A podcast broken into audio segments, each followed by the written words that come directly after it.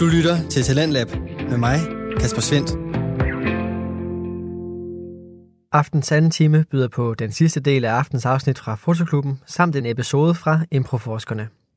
Først, der står den altså på et afsnit fra fotografipodcasten Fotoklubben, der består af de to værter Christian Klintholm og Kim William Katten, der har inviteret kunstfotograf Alexander Arnil Pejdersen med i denne episode af podcasten, som du får resten af lige her. Vi skal have en anden jingle, som vi også håber ikke bliver ja. sagsøgt af. Jeg glæder mig til den her jingle. Kom så. Top 3. Top 3. Top 3. Yeah. Nej, nej, Kim, stop, stop, stop, stop, stop. I dag skal vi til vores uh, top 3, som handler om ikke at blive sagsøgt. Uh, den handler om top 3 dumme foto-accessories, mm-hmm. gadgets, Oh tilbehør. God. Kald det, hvad du vil. Mm-hmm. Det har været op til fortolkning, hvordan man har syntes, at det var dumt, altså fordi de unge mennesker ved, dumt, det kan også være en god ting. Altså, Mhm. den er dum god. Dum god, ja. Den er god dum. Nej, Ja. dum god. Dumb smart. Ja. Jeg ved det ikke. Havde, er det ikke sådan noget, med, at det var ordentligt dumt eller sådan Nej, du skal også være fremstået som mere, mere gammel mand, end man er i forvejen. Kim Catton 45. Ja. Hej, hej. Um, Ja. Fuck, jeg havde det dumt i weekenden, mand. Og på samme måde som du havde det dumt i weekenden, så skal vi nu kigge på nogle dumme relaterede ting i forhold til fotografi. Dumt. Top 3. top 3. Top 3. Christian? Ja, min øh, nummer tre, jeg har været på internettet, og så har jeg fundet nogle forskellige ting. Øhm, og det, jeg har fundet, det er Fotoridor Lens Wrapper. Ved I, hvad det er? Jeg ved måske, hvad det er. Ved du, hvad det er? Jamen, er det den her sådan øh, opfindelse, hvor man kan putte dem sådan rundt om alle linser, og så er den Ja. bare sådan... Hvordan kender du den? Jeg har aldrig hørt om jeg det er før. bare blevet sådan stockfeedet med den i min Instagram. på Ja. min Instagram, sådan, tjek den her ud. Du kan putte hvilken som helst linse i den, og Ja, kaste er ned i sådan en- jorden og ja. træde på den og sådan Det er noget. sådan en all-purpose lens cap, ikke? Aha, Der er ja. nogen, der har været trætte af ideen om en lens cap. Og så... Nej, det er ikke en lens cap. Nå, hvad fanden er det? Det er en wrap. Nej, fuck nej, nej, nej, mand. nej, nej, det var jo ikke Det det, Alexander ikke det, jeg sagde, mand. Det er Det en durum, mand, men en fucking durum. Det her det er et stykke klæde, der er maskeret som en uh, wrap, altså en tortilla-wrap. Så hvornår man tager du din Det tortilla op for at fotografere? Det er til at pakke dine linser ind i. Det er ikke, til, værste, at, det er ikke til at lave spionfotografi med durum. Men Det er det værste, jeg har set. Hold nu. Det, det er mit tredje plads, Kim. Jamen, den er slem, den der. Hvorfor er den så grim, mand? Hvor så stor I den er i forhold til den. I må lige huske øh, at lægge det op på jeres Facebook, Ja, det skal jeg nok. folk kan se det. Det værste, jeg har set i dag. Hvor meget vil du betale for sådan en der, øh, Alexander? Jeg tror 50 øre. 50 Måske. øre? Jeg tror, jeg vil købe den til venstre, i stedet for at den ser lækker ud. Altså Mm. den der durum, der ligger Den ved siden af i rigtige durum, der ligger ved siden af. En Fotorito lens wrapper, den koster 20 dollars. Øh, Jeg ved ikke, om man kan få dem længere, men de var i hvert fald hippe for fire år siden. Det er sygt. Det er sygt. Det var min nummer tre. Ja. Nå, men så er jeg min nummer tre med. Og nu bliver det mærkeligt, ikke? Fordi at på min nummer tre, der har jeg lagt noget, jeg synes er mega sejt. Nå, Men den her, I vil også synes, den er sej. Jeg viser jer lige et billede. Den er dum god. Den hedder øh, film, fil, øh, Filmomaten. Men prøv lige at se engang, hvor sejt det er. Prøv at se den her. Den kan man ikke andet end at elske, vel? Det er, hvad hedder det, et øh, filmfremkaldningslaboratorie til at have derhjemme. Okay. Nå. Men øh, ham fyren, der har lavet det, som er jo tydeligvis en rimelig øh, brainy mand, mands, mandsperson, han, hvad hedder det, um, han har lavet den sådan, at den både kan indstilles til at bruge C41 øh, væsker, eller E6 væsker, Altså farvefilm eller diasfilm. eller øh, sort-hvid. Og Okay. hele den der aggregat, I kan se på toppen, sådan den gennemsigtige, den har ligesom sådan tre gennemsigtige cylindre, Ja. øh, hvor, som den ligesom sådan pumper kemi op i, og så har den et stort kammer, hvor den har vand, som den kan temperere. Kim, det ligner jo sådan en uh, koldkrigs Nej, men- uh, løgndetektor. men er den ikke sygt er helt, Altså, jeg det- synes, den er vildt smuk. Jamen, jeg, for, jeg forstår. Faktisk. Altså, okay, så du kan fremkalde film i den. Ja, og det, det han har tænkt, det er, jeg vil have noget, som er super flot, altså på samme måde som en spolebåndoptager mm. er flot til at have stående derhjemme. Øh, så hans idé er ligesom sådan, nu kan jeg fremkalde en film, og jeg kan tillade mig at have den stående, som var den en del af mit øh, audio. Ja, Den ligger på en tredje plads her på listen, fordi den er jo meget fed. Den koster 4.000 euro. det find, du kan købe den, 4.000 euro? Og den virker altså den til, virker. At, til at fremkalde. Men det er Ja. måske ikke den værste pris, faktisk. Nej, Må jeg lige se den der? ja, den er flot. Øhm, den, den er meget flot. Altså, den er også flot bare som en genstand at have, ikke? øh, Ved siden af ens det- coffee table books. Det er det, det, det der var hele, hele pointen bag den, ikke? at den er super, super flot. Fordi både Jobo og alle mulige andre, sådan mere Patterson og alle mulige sådan klassiske, øh, hvad hedder det, producenter af mørkekammerudstyr, har jo lavet sådan nogle Det, rotationssystemer. og det ligner jo lort. Det ligner altså, lort, ikke? Det ligner jo sådan en... Mm. Det var en stærk træer. Men det er en fed Dine træer, toer og dine etter, de må være stærke. Jamen, bare vent. Min toer er ikke en stærk en. øh, ja, altså jeg får, jeg, får, jeg får luftet rigtig meget ud for nogle ting i den her top 3. Det vil jeg bare gerne sige på forhånd. Min mm. nummer to, det er armbånd lavet af blænderinge. Nej. Som ser sådan her ud. Shit. Så de her øh, fokus- og blænderinge, der sidder normalt på objektiver, der er nogen, der har taget dem med gamle linser, og så har de lavet dem om til armbånd, som du kan klæde dig med. Det er en klasse idé, hva'? Hvad synes I om det? Måske mere Kim-stil. okay, mand. Kaster du bare under bussen? Det må... Nej, det er det ikke. Ej, hvad hedder det? I hvert fald, hvis det er mere min stil, så er det i hvert fald overhovedet ikke din stil. det, er slet ikke, det er slet ikke nogen stil af det. Hvad fanden går med det der? Undskyld mig. Det minder mig om de der. Livestrong armbånd der. Ah, det er ligesom sådan nogle Livestrong armbånd, ja. Eller hvad? Bortset fra, at det ikke har noget som helst med det at gøre. Men Jeg synes, det er sådan lidt svært med de her fotoaccessories, man kan gå med. Altså, I ved, sådan en ørering, der er formet som et eller andet kamera. Det er, Jeg synes, det er en, en, en meget særlig ting, det der med at tage øh, ting, der normalt sidder på et kamera, og så lade dem anvende i anden øh, brug. Det kan jeg ikke lide. Jeg kan ikke lide det. altså, for mig, der virker det som om sådan... vil, bruge, hmm, vil rigtige fotografer gå med sådan noget her? Peter Læk vil gerne. Shit, shit, shit, shit, shit, shit. I'm Peter Lick, master photographer. Mener du Peter Læk? Ever since I can remember, ja, ham der. the camera has always been an extension of my soul. Kunne man ikke tage et af de allerstørste objektiver, der findes, og så ligesom lave sådan en, en sådan Jesus, øh, hvad hedder det, øh, rosenkrans ud af det i stedet for? mm, Så kunne man have den på, på som panden på. Shit. En ultra hyper wide, wide Ja. lens. Nej, Til panden. vildt. Jeg synes ikke, det er en god gadget, den der. Nej, jeg synes heller ikke, det er en god gadget, og jeg vil ikke gå med den selv. Jeg Nej. vil ikke give den som gave til nogen heller. Ah, Okay, der kommer holdninger i dag til afsnit. Ja, ja, ja, ja, Okay. ja, ja. Det bliver der noget. Der er nogen, der er nødt til at stoppe det der startup, hvis Okay. det er det. Jamen, øh, Jeg håber ikke, det starter. jeg, jeg har så mange af de her. Kim, øh, din nummer to. Min nummer to. Her der skal vi se bort fra specifikke, hvad hedder det, producenter, for der er mange af dem. Men altså, adapter, der gør det muligt at bruge full-size objektiver på smartphones. Ikke? Det kender jeg godt. Hvordan har du fundet det? Det skal væk, væk, Det har væk, jeg væk, aldrig- væk, væk. Aldrig set. Jeg har heller Altså- aldrig nogensinde set før. Altså, det må være folk, der har misforstået, at den der sensor, der sidder inde i, inde i kamera, eller inde i, inde i smartphone, er enormt dårlig, ikke? Okay, så det vi ser her, det er en smartphone, der har et rig rundt om sig, og så er der en Mm. kæmpe cinelens. Altså Ja. en kæmpe cinelens på. Sygt dyr, ikke? Jo, sygt dyr lens. 70.000 Ja. mindst. Så kan man lige smide den på sin iPhone, og få meget, så kan du virkelig presse din iPhone til det yderste. Prøv at høre. Eh, Det Altså, er det sygeste, jeg nogensinde har set. Prøv, det, iPhones er jo det, altså fine. Det bedste kamera, du har, det er det, du har på dig. Altså, helt ærligt. Jeg kan godt bruge et billede fra en iPhone en gang, men det er jo ikke det. Det er ikke noget imod smartphone. Det er mere det med, hvorfor har du pakket linsen for så at bruge den på et lille... det er det, jeg mener. Det er en dum accessory. Så den her, den har modsat min nummer tre. Den, der har den her virkelig vundet pladsen på listen. Ikke? Det er en dum accessory. Der er mange af dem. Der er mange forskellige versioner af dem. Hele det der, Mm. altså, ja, nej. Vel, bare nej. Det vil bare sige til Alexander, når han, øh, når han har solgt sit kamera, så kan du altid overveje at købe en adapter. Du skal, du skal jo have en telefon. okay, der blev bare stirret på mig. Jeg tager men, men, men prøv at høre, øh, jeg forstod ikke, hvad det var, du sagde. nej, det var derfor, vi var så stille.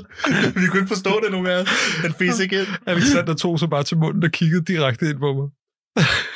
Øhm, nå, men altså, vi skal, vi skal videre for min nummer to, som var, hvad hedder det, en, øh, en grim adapter, så du kunne sætte enormt dyre og store, flotte objektiver fast på små, dårlige, hvad hedder det, øh, mobilkameraer. Ja.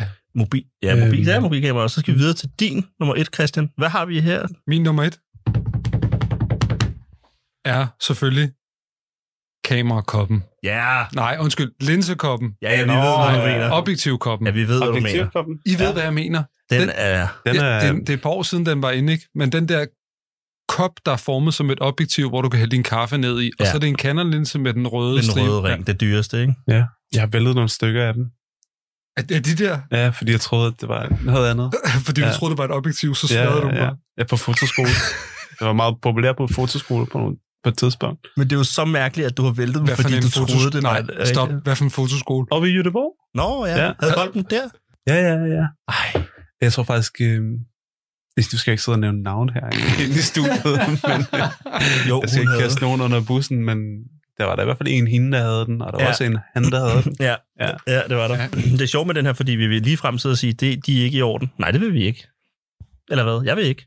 Jeg synes bare måske, det... Jeg tror bare, jeg synes, det er utrolig corny. Altså, jeg forstår ikke ideen i at hælde... Øh, hvorfor skal du sidde og drikke linse?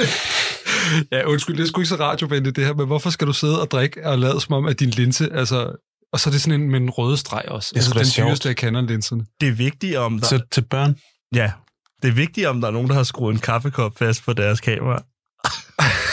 Nogensinde. Nu bliver det... Jeg tror ikke, den har ringen nede i bunden. Nej, der. okay. Har du ikke haft sådan noget? Sådan en kop der? Har du nogensinde fået sådan nogle... Det er jo en rigtig sådan gaveidé. Har du nogensinde fået sådan nogle gaveidéer eller sådan noget? Jeg får ikke så mange gaver. Nej. Det er sgu da en fejl. Okay. Okay. Jeg har aldrig fået den, den gave. Nej, det har jeg ikke Har du fået gave. sådan nogle gaver nogensinde? Nej, Fotorelaterede gaver? jeg har ikke fået nogen fotorelaterede gaver. Nå, men I ved, I vidste alle sammen, hvad jeg snakker om. Jeg er da sindssyg, at vi kender den. Jeg tænker godt over det, sådan skal jeg shame folk, der har den, men jeg synes altså, den er sådan, jeg synes, den er dum. Jamen, ja. Jeg, jeg tror, at jeg vil nok bare lige, altså så at ikke alle derude sidder og føler sig dårlige og dumme, så vil jeg bare gerne sige, jeg synes, det er også okay at have den kop. altså, man må gerne have den. Hvis der nu er nogen, der føler sig stødt på ærmet derude, så I her fra min tilladelse til at drikke den kop. Alex approves. Ja. Altså, jeg, kan- jeg kan godt forvente, at vi får nogle... Øh... Jeg tror, I får en shitstorm på redaktionen. Og jeg tænkte så, at folk ville sælge dem ind, og så skulle man til at have dem sådan ironisk, og så finder man ud af, at den er helt vildt behagelig at drikke af, og så er, man sådan, så er det ikke ironisk, man har den længere, eller et eller andet. Ja. Det var min nummer et. Jeg har også en nummer et med. Ja. I, øh, den, er, den er også blevet kopieret i forskellige afskygninger siden. Det er også stoppet med at kopiere. Den, man, den, den, den bliver ikke kopieret så meget mere. I 70'erne, der, øh, hvad hedder det, er der, der, kan man, der, der, der, der, er der, ligesom, der, der sker der nogle forskellige ting inden for fotografi. Det bliver enormt populært at, at lave naturfotografi, og samtidig så øh, sker der også noget teknologisk med linserne. For eksempel findes der lige pludselig 300-400 mm objektiver og sådan noget, ikke?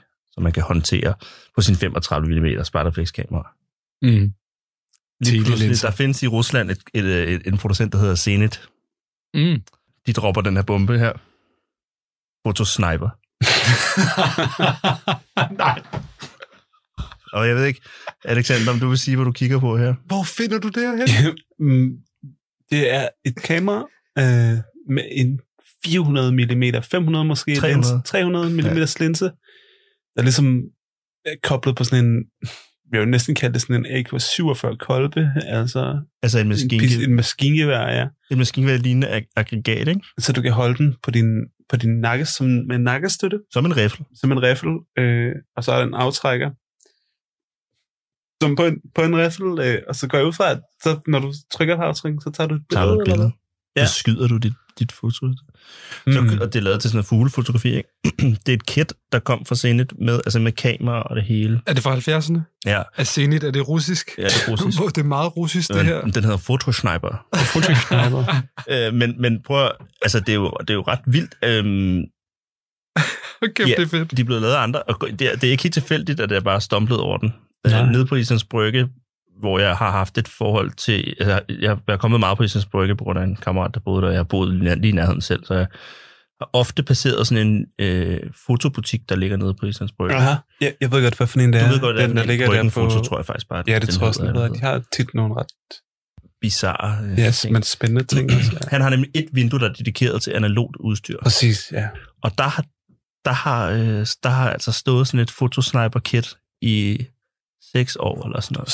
Njalgade foto. Er det Ja, det, den ja. det er rigtigt. Njalfoto. Njalfoto. Ja, foto, det er det, den har. Ja. Øhm, den ligger faktisk, jo jo, altså man kan tage bussen lige til døren, bum, så er man der. Ja. Ja. Det var et genialt sted. Genialt sted.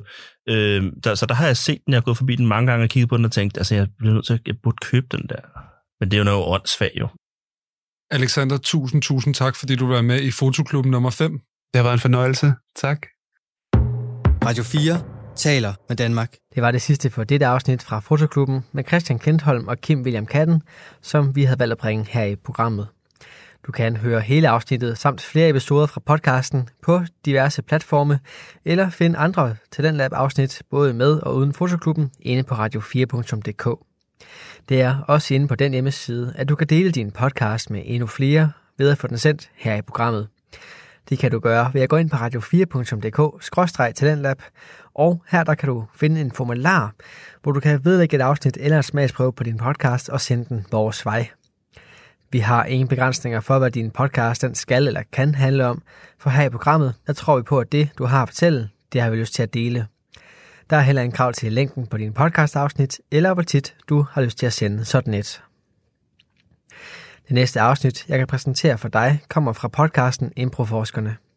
Den har værende Lars Udengård og Martin Winter Sap, som tilsammen har over 30 års erfaring i det danske impromiljø. Både som improspillere og som undervisere, der har de to mænd brugt deres tid på at lære kunstens greb og teknikker, og nu der er det besluttet sig for at invitere dig indenfor til en snak omkring det emne, som de begge brænder for. Du kan finde afsnit både omkring brugen af impro i blandt andet teater, comedy og musik, samt afsnit, som koncentrerer sig om teorien og det mere faglige bag evnen til at lave god impro.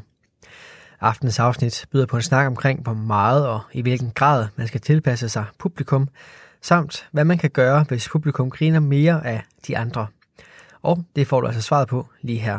Velkommen til endnu et afsnit af Improforskerne med Martin Winter Saab, som er ikke er mig, der snakker nu, og Lars Udengård, som er mig, der snakker nu. Så bare for at have styr på stemmerne, så øh, er det her Lars, og... Det her er Martin. Ja. Og øh, i dag, der skal vi øh, snakke om et begreb, vi kalder crowd pleasing, og der inden for, hvad, hvad, det, hvad det indebærer, det er sådan noget med at forstå publikum. Skal vi spille for publikum? Skal vi give dem præcis det, de gerne vil have? Eller skal vi spille vores eget spil? Eller bliver det måske en gylden middelvej? Vi vil ikke allerede nu konkludere, men vi vil i hvert fald springe ud i det og se, hvor om det her crowd, det kan bære os. ja, og en interessant, øh, mm, en interessant diskussion i forlængelse af det, er jo, hvordan det påvirker os som spillere, øh, og hvordan vi som spillere agerer, hvis der er et godt publikum, eller hvis der er et dårligt publikum, og hvordan en spiller, som har en genial aften, øh, skal prøve at fokusere på at få resten af holdet med, eller hvordan resten af holdet kan komme med, den som har god aften. Mange af de her øh, små ting har vi tænkt os at diskutere her. Det er nogle tanker, vi lige har siddet og, og luftet for hinanden, som vi vurderede, det kunne være ret interessant at øh, snakke om. Lars, på en skala fra 1 til 10, hvor stor en crowd pleaser er du? 8. Åh. Oh. Det er en stor crowd pleaser. Jeg er en stor crowd pleaser. øh, fordi jeg synes, man skal have fokus på publikum. Ja. Og øh, man skal... Men crowd pleaser på den måde, at jeg synes, jeg, jeg er god til at mærke publikum. Er det et publikum, der er til gak, gøjl og fysik? Mm. Er det et publikum, der er til, til lidt, det lidt mere intellektuelle, eller hvor er de henne? På den måde, crowd pleasing, så kan jeg godt, tror jeg i hvert fald, lade mit spil blive en lille smule inspireret af det. Øh, men øh, der er en grænse. Mm. Og, og, men vi kan lige tage dig. Hvad er din, øh, hvad vil du give dig selv for? Øh, 8,4. Nej, så vil jeg godt lave mit om. det gør der ikke. Ja. Øh, ej, men jeg, jeg, jeg ved det ikke. Jeg har svært ved at vurdere. Øh, at jeg føler igen, ligesom du gør, at jeg giver sindssygt meget opmærksomhed til publikum. Men grunden til, at det ikke er 10, tror jeg, det er, fordi jeg også øh, nu har lavet longform i nogle år. Øh, og longform er jo lidt kendt for på en eller anden måde at lukke lidt af for sit publikum, i hvert fald hvis man skal sammenligne det med shortform, hvor man jo hele tiden beder publikum om bud. Hvor er vi? Hvad skal der ske nu? Kan vi få en følelse? Hvor at øh, i longform, der i nogle af strukturerne, der beder man jo om et enkelt bud, og så spiller man op til en time, uden at involvere publikum mere. Andet end at man selvfølgelig kan mærke, hvad de griner af, og det påvirker jo, øh, hvordan en historie ligesom bygger sig videre på. Ikke? Men det er nok der, at, øh, at de to sidste øh, på den skala der trækker lidt ned, fordi jeg ligger nok på en, en, en omkring en 8, ligesom, som du gør. Ikke? Men skal man da please sit publikum? Altså, der er jo mange øh, overvejelser i forbindelse med det. En ting er jo, at det er jo sygt privilegeret, øh, at vi har mulighed for at stå på en scene, og der rent faktisk er nogen, der er kommet ind for at kigge på os. Ofte har, har de betalt penge for det. Mm. Øh, det synes jeg jo er, er sindssygt, at øh, vildt, vild beslutning, at man gør det. Og øh, vi gør det jo også selv, når vi tager til koncerter eller tager til fodboldkampe. Det er jo på en eller anden måde en absurd tanke, at man går ind og betaler penge for at kigge på andre mennesker udføre noget. Mm. Øh, men det er underholdning, og vi kan godt lide det. Så det synes jeg helt klart, at man skal have i mente, at øh, vil vi kunne gøre det her uden et publikum? Vil vi lave det her podcast, hvis der var nul lyttere? Øh, det vil vi måske øh, alligevel. Vi vil nok ikke optage det, så vil vi nok bare sidde og drikke en kop te, øh, mens vi øh, snakkede om det. Men jeg synes, det er meget vigtigt at have sit publikum med i overvejelserne, øh, uanset hvad man laver. Ja. Og det har vi jo også snakket om øh, rigtig mange gange, det her med, øh, hvad er det for et publikum? Er det et, der er betalt for at komme ind og se, eller er det HR-chefen, der har bestilt det ind, og så videre. Så det, det tror jeg ikke, vi behøver at dykke så meget ned i. Og vi har også snakket meget om det her framing med at, altså at sætte, sætte scenen og føre publikum ind i det. Men lad os nu sige, at vi er i en situation nu. Nu har vi publikum inde, og vi er kommet rimelig godt fra land. Og så laver man måske noget, hvor det ikke lige svingede, eller så, så, så må man have rettet op hen ad vejen. Øh, er det noget, mærker du det der ligesom, at jeg siger ligesom om, at jeg kan mærke, hvor publikum gerne vil hen, eller, og så kører jeg sgu lidt den vej. Mm. Ja. Jamen helt klart, jeg, jeg har specialiseret mig i noget, helt fra da jeg startede med at lave impro, det der med at kunne mærke publikum. Øh, jeg har jo haft nogle jobs, da jeg startede med at lave improvisation sammen med, med Sabatab, hvor vi havde nogle øh, jobs, hvor vi, vi var der i noget tid. Vi gik og mærkede publikum, hvis det var konference eller sådan noget, så var vi ligesom øh, tilskuer til den der konference, og var blandt de der mennesker og observerede, hvad er det, der sker. Så vi kunne lave et show, der 100% henvendte sig til folk. Og, og det, der er super unfair ved at lave improvisation eller øh, live scenekunst generelt, det er, at der er bare kontant afregning med kasse 1. Mm. Hvis folk kan lide det, så kan du mærke det. Hvis folk ikke kan lide det, så kan du også mærke det. Og selvfølgelig påvirker det dig, uanset om folk kan lide det eller ej. Jeg tror, man skal være meget følelseskold, hvis man kan lave en live performance, og folk de står og buer, og man tænker, nå, det rører mig ikke. Mm. Øh, så selvfølgelig, hvis jeg leverer noget på en scene, som jeg kan mærke, det blev ikke vel taget imod, som jeg havde forestillet mig, så vil jeg da helt klart hanke op i mig selv øhm, og, og gøre det bedre, fordi jeg ved, jeg kan.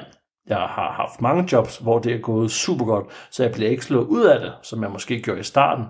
Jeg tror bare, at den der erfaring med de mange år med, med fede ja. oplevelser, det gør, at så giver man så bare lige lidt ekstra gas. Og så skruer man lige en anden vej, hvis man kan mærke, når det var ikke den type joke, publikum var til.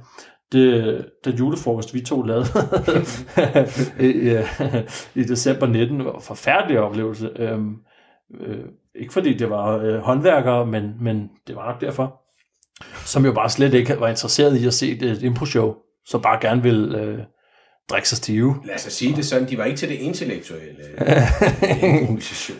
Nej. Nej, men det er klart, det påvirker jo meget, men, men altså, og julefrokostjobs er jo øh, crazy i den forbindelse, fordi mm. de er så utilregnelige. Det, der, der synes jeg, øh, at det er noget af det sværeste at aflæse i publikum. For du kan godt se et publikum, som, som lad os sige, det der håndværker klientel, hvor, hvor de egentlig hellere vil have set en stripper, ikke? og så mm. går vi ind og, øh, og kører under bæltestedet, fordi så tænker vi, så er det det, vi giver dem. Ja. Men øh, du kan bare ikke, du kan bare ikke rigtig vide det alligevel. Du kan ikke rigtig mærke dem, fordi de bare er blæst på snaps. Ja. Men jeg kan huske et job, vi havde med kosmonauterne, kæmpe job fra, fra IKEA øh, i Odense, og, øh, og de, var, de, de, de havde startet her lørdag kl. 16 med at spise og drikke. Det er jo primært unge mennesker, så den havde fået en over nakken. Der var gratis øh, bar og så videre. Men IKEA lukker først kl. 20, tror jeg det er. Mm. Så der kommer de sidste ind. Så vi skulle først på, når de sidste var kommet ind og, og lige fået lidt i et glas og sådan noget. Så tror vi går på 20-30 for nogen, der har været i gang i 4,5 timer med bar. Og vi mærkede stemningen. Mm. Og jeg kan huske, at vi kigger hinanden i øjnene derude øh, backstage, og så siger, prøv det her, det her det bliver op ad bakke. Vi havde sågar hørt, at der havde været en improgruppe året før, som vi ikke ville have, fordi de bare ikke havde magtet opgaven. Mm. Så vi havde, vi havde ligesom, vi vidste, at det her det bliver op ad bakke.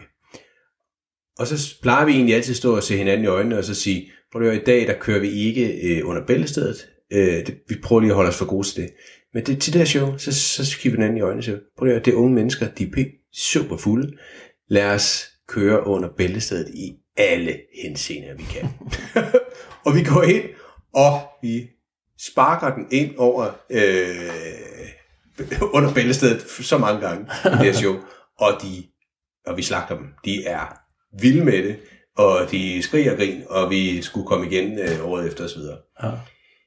Og det mener jeg bare, det er en, øh, det er en form for crowd pleasing, kan man vist godt sige. sige. Øhm, og, og en team effort, ikke? fordi normalt har vi det her kodex med, vi, vi skal helst ikke, vi gider ikke bevæge os under bæltestedet. Mm. Det er ikke nødvendigt. Her, var, her blev bare enige om, det er nødvendigt. Ja. Og det gjorde også noget for energien i showet, ikke? at man ligesom siger, okay, det er den her, bliver der sagt, øh, sengeafdelingen over i, øh, i IKEA, så får den en over nakken der med, så videre. Altså, alt skulle bare den vej på en eller anden måde. Det kom det jo ikke alligevel. Det er jo ligesom, man siger, nu vil jeg spille, øh, nu vil jeg spille politiker i den næste scene, og så mm. spiller man skraldemand. Øh, jeg heller ikke, at der er den store forskel der. Uh. Men, uh. men, øh, men det, er jo, det er jo den ene ting af det, det der med at kunne, kunne... Men du sagde du også noget med hanke op i mig selv. Og det er sådan et sjovt udtryk, fordi jeg kender den udmærket. Det der med, at man siger, nej, nu må jeg lige tage mig sammen. Det, det bliver for mig meget, meget sjældent bedre af den grund. Mm. Det, det, det, der bliver bedre, det er, hvis, hvis jeg ligesom siger til mig selv, okay, nu, nu, nu, kom, nu kom jeg galt fra på den der. Nu ser vi bare, hvad der sker. Mm. Men det kan man selvfølgelig heller ikke altid gøre, men, men, men, øh, men, men det der med, at jeg snakker om tit, at der, hvis man lægger et pres ned over det, Ja. så bliver det aldrig rigtig godt. Mm. Så det er bare, det er bare en sjov situation, at man kommer, man kommer skidt fra land, eller man er der ikke bare ikke lige helt med publikum. Og så få hanket op i sig selv. Hvordan gør man det? Har du, har du nogle... Øh, Jamen, jeg synes igen, det der julefrokostjob, fordi vi havde en forfærdelig start, ikke? fordi vi tænkte, vi går bare ind, og så gør vi bare, som vi plejer. Og det fungerede bare overhovedet ikke, fordi de jo ikke synes det var sjovt. Det synes ikke, det var interessant at se på. De ville hellere ud og ryge, og de ville hellere ikke se det. Ja. Øh, og det, vi havde ikke nogen sceneplads, så de stod helt oppe i sådan på os, ikke? og der var jo kommentarer undervejs. Og der kunne jeg godt mærke, så sagde jeg til mig selv, okay, nu, nu, nu prøver jeg at gøre det her. Fordi det ved jeg plejer at fungere. Ikke? Og det fungerede overhovedet heller ikke. Så jeg tror helt klart også, at erfaringen er også fra min side, at hvis der er noget, der ikke fungerer, så bare fortsæt. Mm. Altså fake it till you make it-agtigt, hvor man bliver ved med at bare sige, jeg skal ikke, jeg skal ikke prøve på noget nu. Jeg skal ikke prøve, jeg skal bare gøre. Mm. Jeg skal spille, og så, og så må det bære eller briste, og så kan det være, at det her er min aften, hvor den er bare super dårlig. Så må det være de andres aften mm. til at, at, at løfte op og lave et mega godt show. Ikke? Øh, fordi jeg synes, den er svært netop, den der med at sætte nogle benspænd for sig selv, der hedder, nu skal du lige tage dig sammen. Ja, det er ikke nemt. Det er det ikke, øh, og, og jeg tror også bare, igen, det der med, hvad, hvad betyder crowd pleasing for mig, det handler også om det der med at omstille sig til, hvad er det, omstille sig og indstille sig til, hvad er det for et publikum, der er. Noget af det, jeg har mest succes med at optræde for, det er de her efterskoleelever, mm. 9. klasse efterskoleelever, gymnasieelever, fordi at jeg øh, går totalt ned øh, på deres øjenhøjde. Ikke øh, niveau i forhold til, hvordan jokesene skal leveres, men jeg øh, ved, hvad de synes, der er supergrineren, og det er selvironi, og det er, når man er akavet, og det er, når man får øjenkontakt med dem. Mm. Og når man sådan halvudstiller dem lidt over for hinanden. Altså altid kigge efter øh, dem med høj status i publikum, og så pille dem lidt ned. Det synes vennerne jo er det mest grineren. Her for nylig var jeg ude og optræde, eller undervise på, øh, på et gymnasium, hvor at, øh, jeg kørte bare altså, totalt far jokes hele vejen igennem, og alt hvad jeg sagde, synes jeg bare var det mest grineren. Selv de der jokes, som øh, hvis jeg spurgte, hvad folk hed, og så kunne jeg ikke lige høre det, og så sagde jeg, hvor meget, og så var de bare færdige grin. Alle de her elever, ikke? Bare, det var det sjoveste, at man sagde noget, øh, der var så mærkeligt, ikke? Ja. Øhm, så bare køre i den der, altså totalt være sådan smart i en fart, sådan lidt den der akavede fætter, der lidt giver sig selv en, en lav status, så de der nervøse øh, unge mennesker, de, de, de kan højne sig selv lidt, ikke? Men helt klart, hele tiden, hvad er det for en publikum? Og hvad, hvordan kan jeg ramme dem her godt, ikke? I stedet for bare altid at sige, jeg har en måde at spille på, og det er min måde at spille på. Mm. Men altså, jeg synes, det, det er et spændende fænomen, det her med crowd pleasing. Øh, fordi jeg kunne aldrig finde på, øh, og selvfølgelig, hvis det var stod i en situation, hvor man siger, nu må man lave under bæltestedet jokes, så det, det, det er ikke min stil, men jeg kunne aldrig finde på at gå ind og lave chauvinistiske eller racistiske, eller det, på den måde, hvis det nu var det crowd, og man kunne mærke, øh, hvor man jo kom ud, ja, jeg skal bare give et fuld gas på, øh, på øh, jokes om øh, køn, og bare fyre den af, det synes de er så sjovt. Så, ja, det er så fint nok, det er så bare ikke lige øh, i dag. Ikke? Så der tror jeg, at min grænse er, hvis jeg bliver bedt om at gøre noget, som ja, min integritet ikke ligesom er til.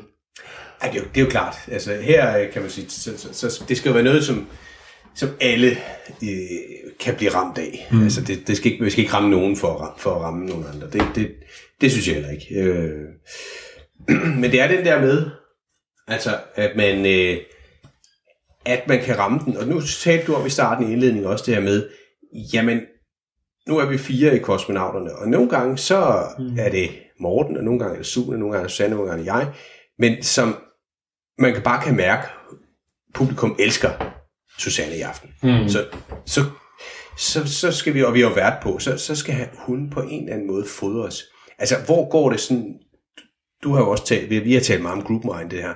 Mm. Hvor, hvor tænker du, grænsen går i forhold til det der med, hvornår er det individet, der skal frem, hvornår er det gruppen? Kan man, kunne man sige noget om det? Ja, min umiddelbare tanke er, at det er altid gruppen. Mm.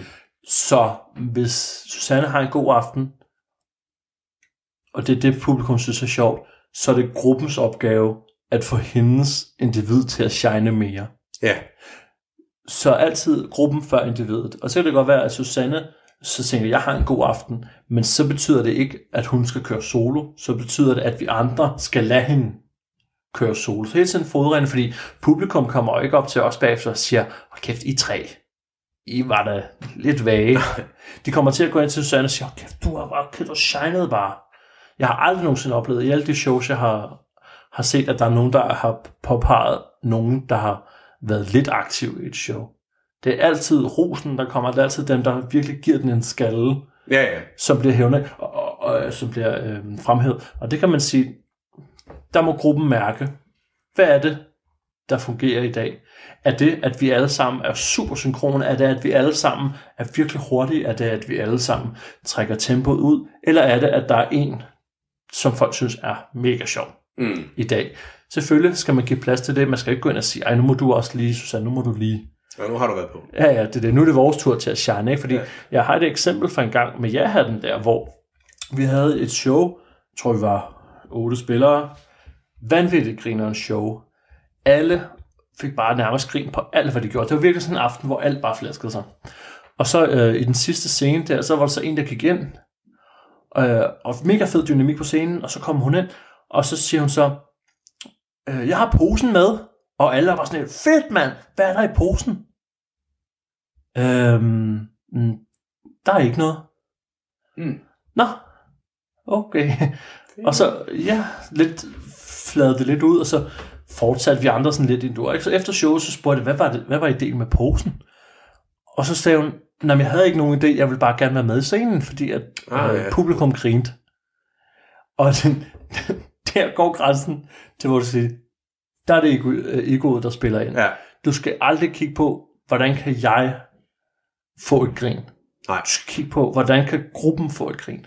Og hvis det så er, at du skal have et grin, så er det jo sådan, at man aldrig putter dig selv foran, øh, foran gruppen. Og, og jeg har da også haft shows, hvor jeg bare alt, altså hvor jeg måske har oplevet, at det var alt, hvad jeg sagde, der var det sjovt. Også nogle gange, når jeg har lavet noget øh, to-personers, hvor man kan mærke, lige nu er det mig, der smasher, og det er min partner, der serverer. Mm.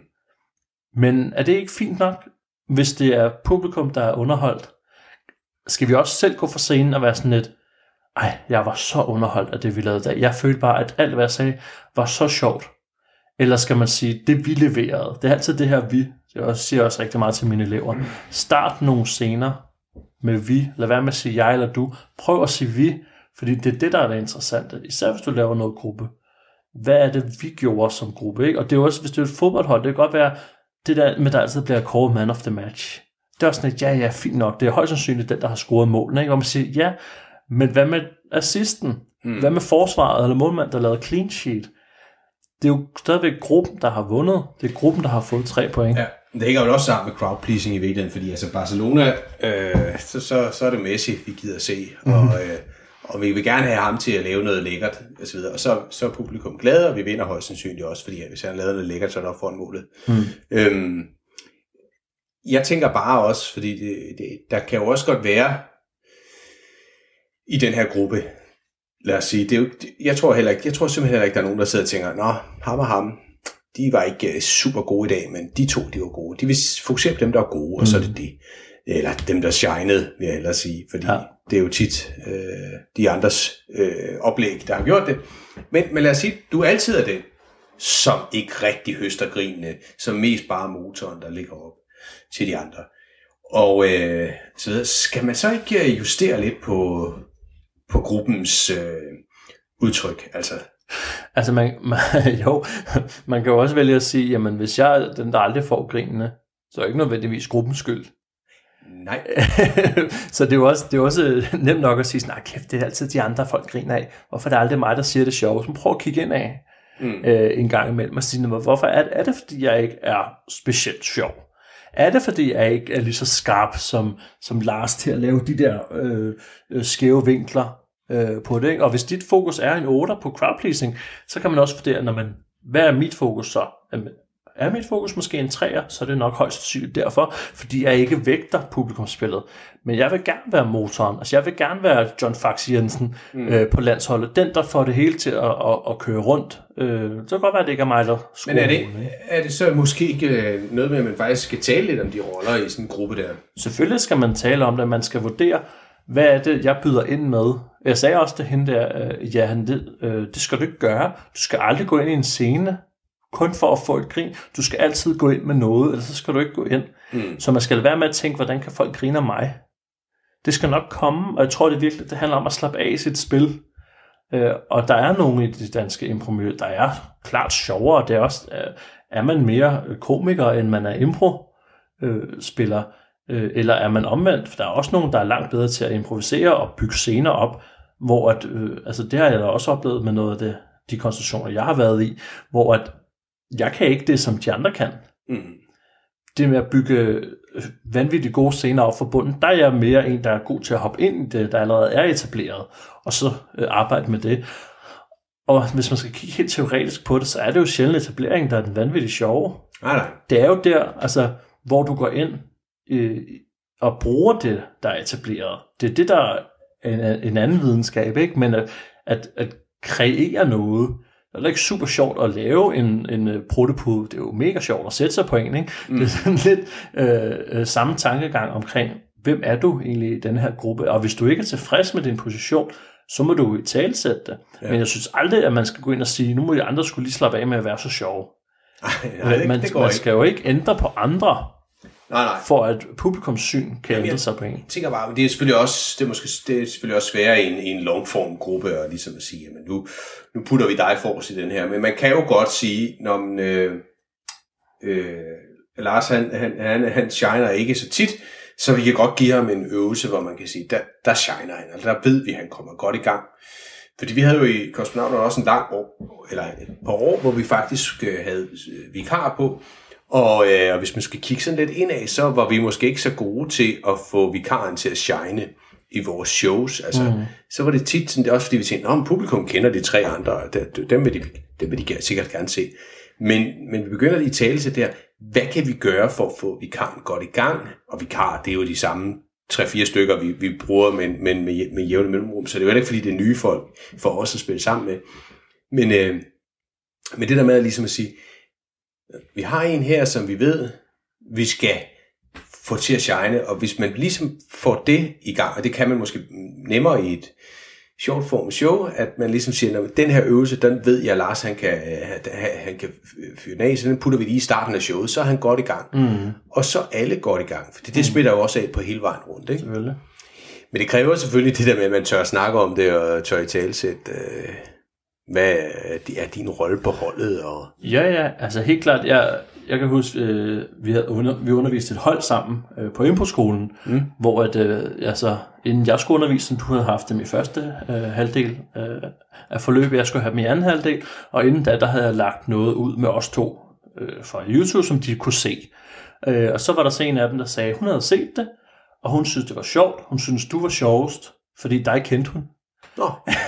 så der, der er også et eller andet i det der med, sådan at jamen, man kan jo godt have en yndlingsspiller.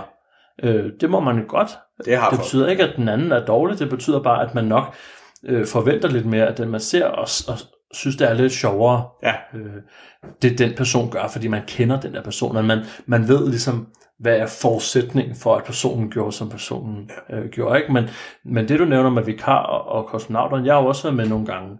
Øh, og hvis jeg er med i for eksempel øh, følelsesskift, så det er ikke mig, der skifter følelser. Nej. Øh, og der kan jeg godt øh, sådan, nogle gange have den der følelse af, jamen, så er det ikke mig, der bliver den sjov. det er den, der skifter følelser, som man griner mest af, ja. ja. fordi det er jo det, der er joken. Og det er jo det, der er med sjov form. At der er jo et benspænd, og det er som regel benspændet, der gør det ekstra sjovt. Mm. Spillerne er også dygtige. Øh, men det, jeg så har lært at indfinde mig med, det er, jamen, det går sgu nok, at folk ikke griner af mine replikker. Ja. Til gengæld så har jeg specialiseret mig i at være god til at lægge op til de her følelsesskift. Så hvis du får en, en, en ny følelse, så når jeg at sige en replik, som ligger op til, at du kan få et mega smash Mm. øh, på den. Ikke? Så igen, du ved jo godt øh, som spiller, at, at det ikke var dig, der var øh, det eneste sjove element i det der. Det kan godt være, at det var griner, der kom på dine replikker, mm. men du ved også godt, at de ikke var kommet, hvis ikke jeg havde leveret en god sætning. Ikke? Så på den måde, der skal man passe på med at, at kigge udelukkende på, hvilken individuel person får grinet. Ja, ja, altså, Altså, det handler om, er lejen god? Ja. Er gruppen god? Er showet godt? ja, det er det, det handler Så om. er det en fed aften, ikke? Så Ja. kommer publikum igen. Og, og, og det, øh, det er jo ligesom alt andet, man skal lige erfare det. Altså i starten af, i, af Kosmonauten, der var det altid mig, der lavede døvetolken. For mm. det er jo døvetolken. For det første spiller vi to hold, så det er altid det hold, der laver døvetolken til sidst, øh, som vinder showet, øh, kan man sige. Det ved vi. Øh, men, øh, men her på de sidste par år, så er jeg faktisk blevet lidt træt af at lave den på en eller anden måde. Så nu er jeg gået mere over til at komme med oplæg til den. Mm. Og, øh, og det er, det er nemlig det der med at få øje på glæden ved, at andre shiner. Ikke? Altså det må være det, der, Mm. og også kunne, netop kunne lægge op til de der smashes. Det er jo faktisk en, det en disciplin, som nogen improspillere, også som jeg har spillet med, ikke formår. Altså, øh, hvor, man, hvor man lige pludselig kommer på, på hårdt arbejde ved at spille sammen med nogen, som kun høster, Mm. og ikke sår. Mm. Øhm, så, det, det, så det tænker jeg også helt klart, det der med at kigge ind af. Hvis du er, hvis du er et sted i din impro-karriere, hvor du ikke har lyst til at være, så kig også lidt ind i, jamen, hmm, skal jeg prøve at trække mig lidt her, mm. eller skal jeg prøve, nu prøver jeg lige en anden vinkel af, så videre, for det er jo også det, der hele tiden er med impro. Det skal ja. udvikle sig. Og vi skal udvikle os, og vi skal ikke bare stå og høste. Altså. Mm-hmm. Og det er i forhold til at høste og så, der synes jeg, det er en rigtig god øh, snak at have. Fordi der kan man godt blive irriteret, fordi du kan jo godt være den hammer sjove også, men hvis du aldrig får mulighed for at være det, mm. så er det ikke, fordi du ikke kan. Så handler det om at sige i gruppen, sådan, prøv nu at arbejde med gear og tag fokus, fordi publikum griner kun af dig, det har jeg ikke noget problem med, hvis showet er godt, så er jeg tilfreds, men for min udviklings skyld, og hvis jeg skal synes, det er sjovt at være i det her, så er vi nødt til, at vi ligesom er på lige fod her. Og der synes jeg, det er en rigtig god idé i forhold til sjovform, at man bytter lidt rundt, og mm. så det ikke bliver det samme jokes altid, Ja. men man bytter lidt rundt på, hvem er hvem, hvem lægger stemmer til, og hvem, fordi der har været en periode, når jeg var vikar i, i Kosmonauterne, så var det meget det samme, Ja, ja. der kørte hele vejen igennem, ikke? og der er det bare sådan ryst posen, mm. fordi det kan også hurtigt blive sådan lidt, at man kommer til et punkt, hvor man siger, kan andre det egentlig? Mm. Eller sådan, det vil holde alle til ilden, ikke? og give alle. Der tror jeg, du har ret i, at der kan man godt give folk en succesoplevelse ved at give dem den rolle i sjovformlejen, der ligesom øh, potentielt er den, der høster flest grin. Ikke? Og så kan det jo være, at det bliver endnu sjovere, fordi nogle af dem, der normalt høster grin, kommer ud i nogle af de der lidt mere straight positioner, hvor de skal fodre, og så kan det være, at de oplever, at det er sgu meget sjovt. Ja, og det er selvfølgelig svært at gøre i en lovformsituation, men man, der er jo andre måder at gøre det på. Det kan være, at øh, den person, som måske har haft et par, par, par shows, hvor man ikke helt har følt sig i sit S eller et eller andet, men så sæt person, personen til at være den, der, øh, der, der siger velkommen. Så kan man lige overveje et par åbningsjokes øh, hjemmefra, eller whatever, men altså give den opgave, kom godt fra start, fordi så, så, så smitter det af hele vejen rundt. Mm. Og dem, der har shined også, er gode til at sige velkommen og videre, de skal nok, de skal nok komme, ja, Mm. de skal nok være med, ikke? Ja. Så, så man ligesom hele tiden vurdere på, hvor kan vi hvor kan vi justere? Og det er selvfølgelig gruppen, og det er også individet selv, der skal, skal gå ind og mærke. Ja, men så også øh, genren teatersport, altså det er jo en konkurrence. Ja. Det ligger jo op til, jeg ved godt, der ikke er så mange, der spiller klassisk teatersport mere i Danmark. Øh, hvis der er nogen, der gør det, kosmonauten gør det jo lidt, men sådan Ja, helt til dels, ja. Keith Johnstone Ja, ja. Øh, teatersport er der jo ikke nogen, der gør. Øhm, så hvis man skal kigge på det på den måde, så er det jo også en, en form for konkurrence om grinene. Sådan, hvem er den sjove? Og man lægger jo også lidt op til det. I gør det jo med, med jeres show i Odense. Det er beskrevet to, sådan, ja. Er to hold. Der er en holdleder. Inden pausen klapper den, Mm. I synes, der har været sjovest. Ikke? Så det er da klart, man gider da ikke at have gået igennem et show og, og været sådan, ej, jeg sov sgu bare, så kan de andre grine. Fordi så er der også lidt den der forventning af i pausen, så sidder folk og kigger, hvem skal vi klare? Ah, ham der, øh, Kenneth? Nej, han sagde sgu egentlig ikke noget, der var særlig sjovt. Nej. Fordi det er jo ikke en klap på den, jeg synes, der har været æstetisk øh, bedst, og øh, bedst for GroupMind, og mest støttende har leveret de bedste assist i forhold til grinende smashes. Ej. Klap nu. det det er jo hele vejen igennem øh, konkurrencen om grin, ikke? Og der, der må man sgu også bare tage det med, at det er jo, igen, crowd pleasing. Ja. Vi gør det for publikum, vi involverer publikum Ja. øh, så meget som muligt. Så selvfølgelig snakke om det øh, som spiller, men også bare lade det ske, altså lade det være. Ja. Hvis det er, hvis, hvis, hvis den, der får en masse grin, bidrager lige så meget til udvikling af karakterer og historier, så må det være sådan, det er. Så må, må de andre skrue op så lidt. Eller så må man også sige til sig selv, hvis jeg bliver lige så god til at gøre det, Lars kan, så bliver jeg den, der også får alle de der grin. Ja, Så må ja. det være en motivation mere, end det må være sådan en, ah Lars, må du skulle lige slappe af. helt det er klart. så sjovt. Og hvis man sådan, altså øh, øh, linje 3, som måske er et dårligt eksempel på en eller anden måde, men, men alligevel, de, de har da helt klart også snakket, altså de, øh, de er fundet sammen, sådan det er måske mere eller mindre tilfældigt, men den sammensætning af typer, de er, de tre, mm. og hvem gør hvad og sådan noget, den er jo helt udtalt, og den, den, den vil publikum også gerne have. Så det er jo crowd pleasing, at de Mm. fortsætter med det. Det er jo hele tiden øh, Preben Christensen, der bliver irriteret over, at de to andre ikke forstår det, og, Mm. og så videre. Altså, øh, og, ja, og øh, imitation, imitationerne og sådan noget, de foregår sådan og sådan. Så, så, så hvis man ligesom kan tage den tanke ind, og så er jeg helt med på det, du siger med, og så ryst posen lidt. Fordi vi skal, vi skal lige, det er improvisation, vi skal lige have rust, øh, rustet os af en gang imellem. Så, øh, så tror jeg i, i, i den brede forstand, at man, man pleaser også sit publikum, selvom der, jeg kan huske, altså da, da, da, da andre end mig begyndte at døvetolke, så, så hvis jeg ikke var døvetolken i en, per, i, kort- en periode, en overgangsperiode der, så kom der sådan en, åh, altså det kunne man Nå. decideret høre fra publikum. så du skal, man skal også passe på med, at man ikke fasttømmer sit publikum på, at sådan her er tingene. Ja. Og de kan sagtens, altså så, og så, så, så blev slagtet den alligevel, mm. og alt er godt. Mm. Øh, så det skulle de jo lige lære. Ja. Men det, kan- der er jo, og det er jo det der med favoritter og vaner og så videre, og det er vel også derfor, at det fungerer sådan, sådan at, at, så godt, fordi at de ved, hvad de går ind og får. Ja. Men alt, man skal servere nyt, det skal jo være pakket ind i noget, folk kender. Så, Mm. øh, så, så, så bliv ved med det, altså, øh, Ja. og ryst posen og så videre. Og i forhold til en øvelse som alibi, for eksempel, når det bliver nævnt, nu skal vi lave alibi, så er der jo allerede tre, der er stukket af. Ja.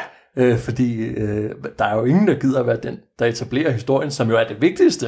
Det er det vigtigste. Hvis øh, etableringen af historien er dårlig, så bliver alibi super kikset at se på, fordi ja. der er intet, der kommer til at give mening, og alt bliver super lamt. Øh, så, så noget af det, jeg har snakket med mine elever om også, når vi har lavet nogle af de her øvelser, hvor der er en, der måske har det der straight position, og, og når vi siger straight position, så mener vi den, der, der skal være neutral, som skal sørge for at etablere og bygge øh, historier op, mere end at komme med punchlines. Så må man bare i talsætte, at det er altså også en super vigtig funktion. Ja. Og den kan også godt være sjov at lave, fordi det er sjældent, folk gider at være den. Når man spørger, hvem har lyst til at være øh, den neutrale? Der er jo ikke, der gider. Mm. Alle vil jo være den, der går ud og for, fortæller, og helst være nummer to, så man både kan fortælle og tolke og, og, og alle de der øh, ting. Ikke? Så jeg tror virkelig, det handler om, tæsk de øvelser igennem, man har lyst til at lave, og så finde ud af, hvad er det sjoveste ved den enkelte position. Mm. Fordi jeg har da også lavet den, der hedder Eventyr Live, hvor man har en anchorman, en ekspert, øh, en mand i marken og et vidne, hvor umiddelbart så er ankermanden ikke den sjove, men der har jeg formidlet den på den måde, at den er sjov at lave, og jeg spiller den super sjov, så jeg får en masse grin, netop fordi den ikke bare er en etablerende, øh, kommunikerende karakter, men den rent faktisk har noget mere substans end bare lige. Og det tror jeg, man kan gøre med alt. Også med Mm. døvetolken for eksempel. Øh, verden øh, er jo ikke sjov. Verden skal ikke være sjov. Verden skal lægge op til, at eksperten kan sige nogle sjove ting og nogle sjove øh, billedsprog og ordsprog, sådan så at tolken kan lave det sjovt. fordi det er virkelig vigtigt, at det ikke kun er, et, er freaks, der er på scenen, fordi hvis alle prøver at være sjove, så er der jo ingen, der er sjov. Så bliver det sådan kampen om at kunne mm. tale højst og kunne tale ind over den anden. Øhm, så Nej, jo, det er jo det. Du er nødt til at have nogle reaktioner på, mm, som du kan genkende til, ikke? Og, Ja. det, de, dem kan man jo også grine rigtig meget af. Altså, øh, ja, en irritations øh, over de der freaks, der så er på scenen, eller et eller andet. Men, øh, men det er i hvert fald i forhold til, til crowd pleasing, er, men det, nu blev det lidt mere også måske om, om gruppens positioner, men i forhold til at please sit crowd, så kan man godt, så kan man godt nogle gange begynde at måle sig selv i forhold til hinanden. Og der tror jeg, man skal måle, som vi har snakket om, skal måle sig selv i forhold til gruppen, øh, mere end, altså hvad er min position, hvilken, hvad er det egentlig, jeg bidrager til i den her gruppe, Mm. øh, mere end man skal gå ind og måles på, på, på hvor sjov er jeg Mm. i det her, hvis det, hvis det er impro-comedy, man laver ja. eller, eller, eller, eller er jeg den mest geniale, øh, eller øh, så videre, så videre, ikke? Fordi der, der, er, der, er brug for, der er brug for det hele, og så, og så samtidig også, kunne man jo også godt gå ind og mærke lidt på, er jeg en stor crowd pleaser, og så tage stilling til det. det jeg siger ikke, at man, skal, at, altså, at man altid skal ligge på et 8, ligesom vi gør. Ja. Men, fordi det er da også nogle gange en hemsko. Altså, det, det vil jeg da også sige. Altså, Mm. nogle gange kan man da godt tænke sig, der hvor man laver, hvor jeg laver det bedste impro, det er, hvor, hvor jeg er så sikker på mit publikum, at jeg kan gøre hvad som helst. Mm. Fordi så, og så kan man jo snakke, er det crowd pleasing, eller hvad er det? Mm, det, det, det går lidt begge veje, fordi jeg, jeg får rygstødet af publikum, og jeg kan gøre hvad som helst, og de, og de, og de er glade. Ja, og det tror jeg også er derfor, du ikke ligger på en 10'er, fordi hvis du udelukkende lå på en 10'er, så tror jeg ikke, gruppen vil betyde særlig meget for dig. Mm. Men du er også tryllekunstner, udover mm. impro, og det er jo one-man-job. Ja. Så på den måde, der kan du være ligeglad med en gruppe. Der skal du bare være dig selv, og det er jo 100% hands-on i forhold til publikumskontakten. Men som en impro-gruppe, der tænker jeg, det er sindssygt vigtigt, at man følger gruppens flow, så man ikke stikker af. Det er heller ikke fedt altid at være den eneste, der kører. Fordi så ender det med, at gruppen vender sig mod en til sidst, mm. og så ikke man bliver en del af det. Men i forhold til publikumskontakten, der er det, synes jeg, det er sindssygt vigtigt, at man hele tiden mærker, det synes jeg er en kunst i sig selv, at kunne fornemme sit publikum, hvad synes de er sjovt? Skal vi gå mere i den vej? Skal vi gå en anden vej? Øhm, og det skal gruppen jo også være god til Ja. øh, at mærke. Ikke? Og selvfølgelig skal vi, vi skal ikke læfle for vores publikum, men vi skal give dem det, de kom for. Mm. Så de er kommet for at få et kæmpe grin, så giver vi dem et kæmpe grin. Men stadigvæk med vores integritet i orden, så vi leverer den impro, vi selv synes er fed at levere. Ja, helt sikkert. Og øhm, I kan jo altid selv kommentere i øh, på Facebook og øh, så videre på, øh, på, på det, vi snakker om, også med erfaringer selv. Det kan jo, vi, jo, vi giver udtryk for, hvad, hvad vi synes og vores erfaringer videre, men øh, vi er jo altid glade for, når folk vil interagere med os. Så øh, det var sådan lidt om crowd pleasing. Mm. Øh, og, og på den måde også selvfølgelig noget omkring gruppedynamikker og så videre, som, som er også super vigtigt i, i, det, i det, vi laver her, at vi også hele tiden mærker efter hinanden, og egentlig får, får talt om, øh, og, og, og ikke bare fornemmelser, men også rent praktisk. Jeg oplever i den her situation, at du er den, der bygger det hele op. Jeg ved godt, du ikke får grine. Altså anerkende hinanden for, for også at være øh, den, der sår, øh, Mm. og ikke kun dem, der høster. Ja. Og så en, en aller sidste ting, jeg lige kommer til at tænke på i de her coronatider, at vi jo begynder at eksperimentere lidt med at lave impro online, mm. hvor der jo ikke er noget øh, synligt publikum.